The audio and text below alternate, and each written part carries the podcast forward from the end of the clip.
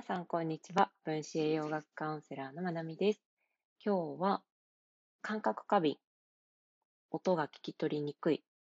本がなかなか読み進められない、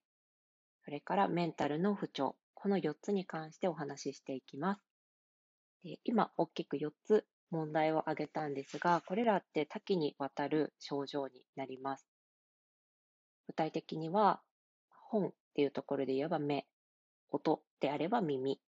で、感覚過敏っていうところで言うと、まあ、神経も関わってきます。で、そしてメンタル。この4つ。で、領域が全然違うにもかかわらず、今日1回でこの話をしようと思っているのには、理由があります。それは、一つの共通した栄養素が4つ全部に関わっているということになります。その栄養素っていうのはビタミン B 群になります。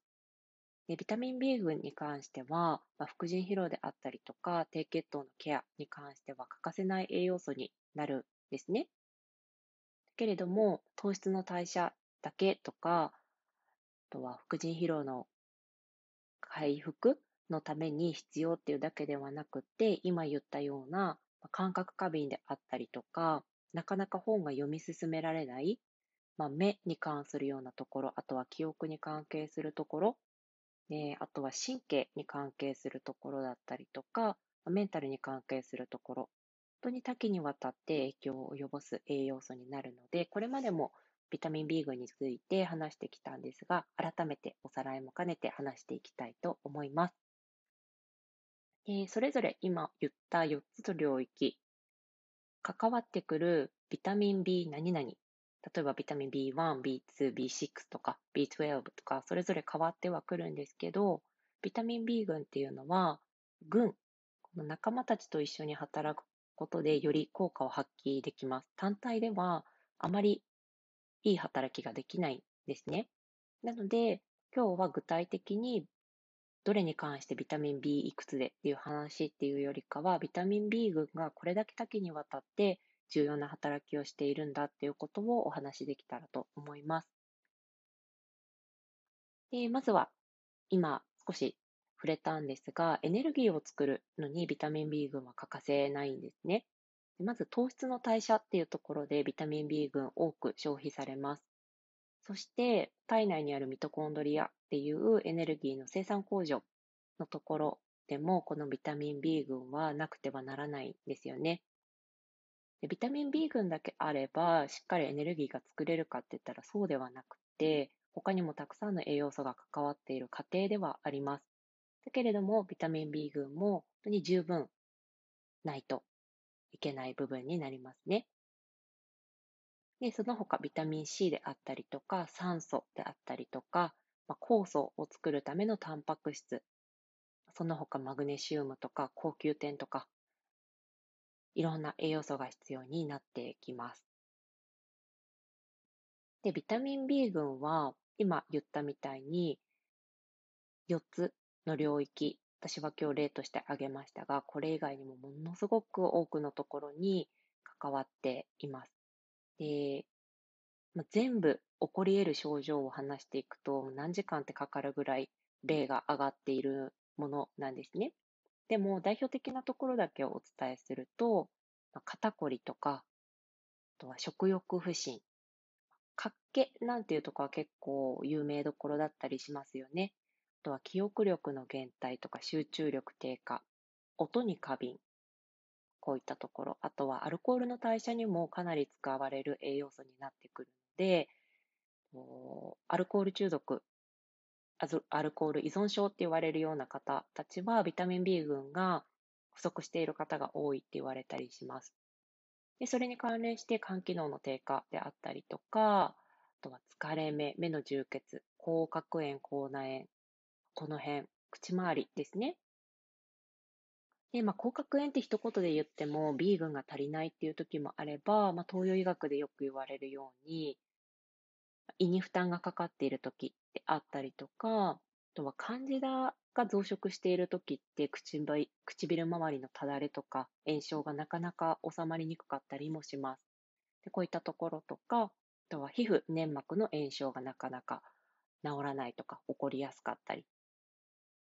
で、メンタルに関してはビタミン B3 のナイアシンが強く影響していたりはするんですが、うつであったりとか、幻覚症状、イライラ、不安、精神障害、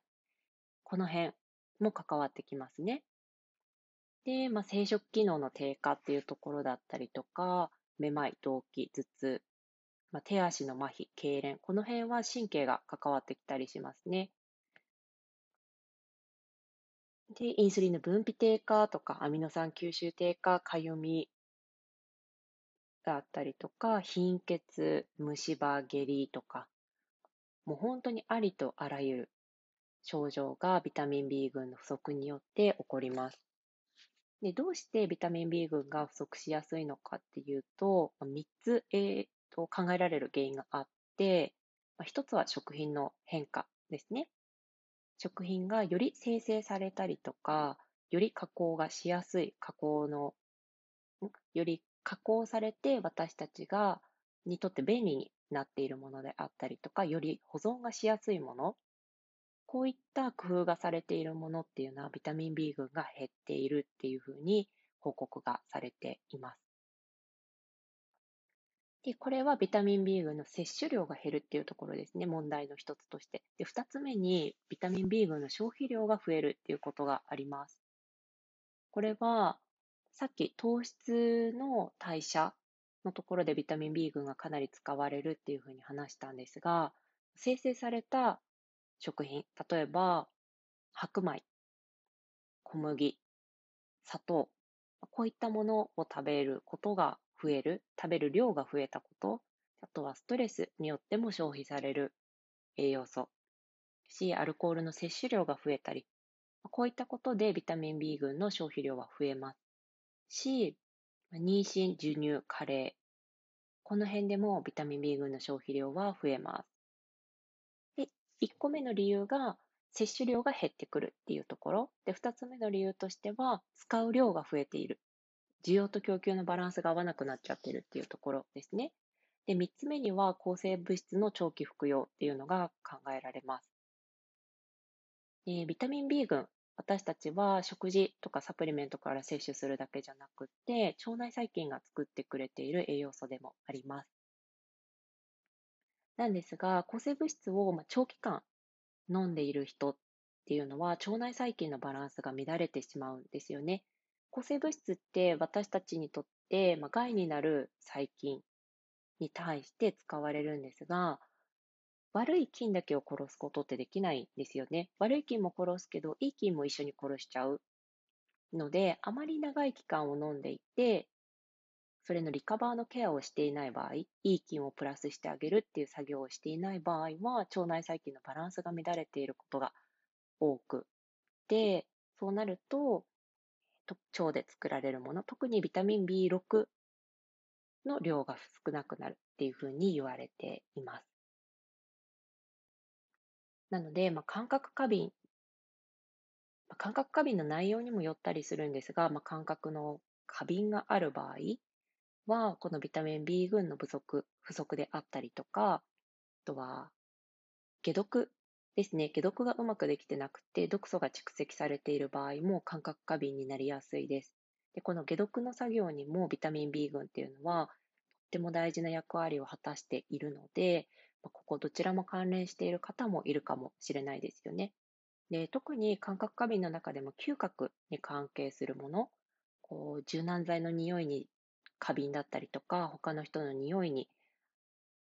ちょっとセンシティブだったりっていう時は、この毒素の蓄積と合わせてビタミン B 群の不足を疑ってあげるといいかなとは思います。で、あとは本がなかなか読めない。同じ行を何回も何回も辿ってしまうっていう場合は、短期記憶に影響が出ていることが考えられて、これもビタミン B 群なんですね。で、あとは、音。人混みの中で声を聞き分けに聞き分けにくいとか、うん、何回呼ばれても反応しなかったりとか、人混みの中で電話していると、どっちの声を聞いてるのかわかんないとか、そういったことになりやすい人もビタミン B 群の不足だったり、でメンタルっていうところにもそうですね。でどうしてメンタルかっていうと、簡単に言うと、まあ、メンタルに影響を及ぼしているホルモン、神経伝達物質っていうのは、まあ、プロテインから、タンパク質から分解されて代謝されていくものが多くあります。すべてではないですね。他を原材料としているものもあるんですけど、タンパク質が代謝されていって、やる気ホルモンのドーパミンだとか、集中ホルモンのノルアドレナリン、あとはハッピーホルモンって言われるセロトニンだとか、睡眠に関係するメラトニン、この辺が作られるんですが、タンパク質からこの神経伝達物質、ホルモンっていうところに変換していくまでには、いろんな箇所でビタミン B 群が必要になってきます。これはエネルギー代謝と同じで、ビタミン B 群だけあればいいかっていうとそうではないけれども、ビタミン B 群がないと次のステップに変換できないっていうことが起きます。で、この神経伝達物質とかホルモンってバランスが全てなんですよね。ハッピーホルモンだからって多ければ多い方がいいかっていうとそうではなくて、多すぎることで問題になることもあるし、少なすぎて問題になることもある。で、このバランスをしっかり保つためには、そこを作り出すための必要な栄養素がすべて揃っている必要があります。で、それの一つがビタミン B 群からメンタルにも影響しますよっていうところになります。はい。今日はこんなところでビタミン B 群が影響する多岐にわたる問題に関してお話をしました。でビタミン B 群必要がない人っていうのはほとんどいないんじゃないかなって感じています、私自身は。なので、あの食生活を振り返りつつ、ビタミン B 群っていうところにも意識を向けてもらえるといいんじゃないかなと思いました。今日も聞いてくださってありがとうございます。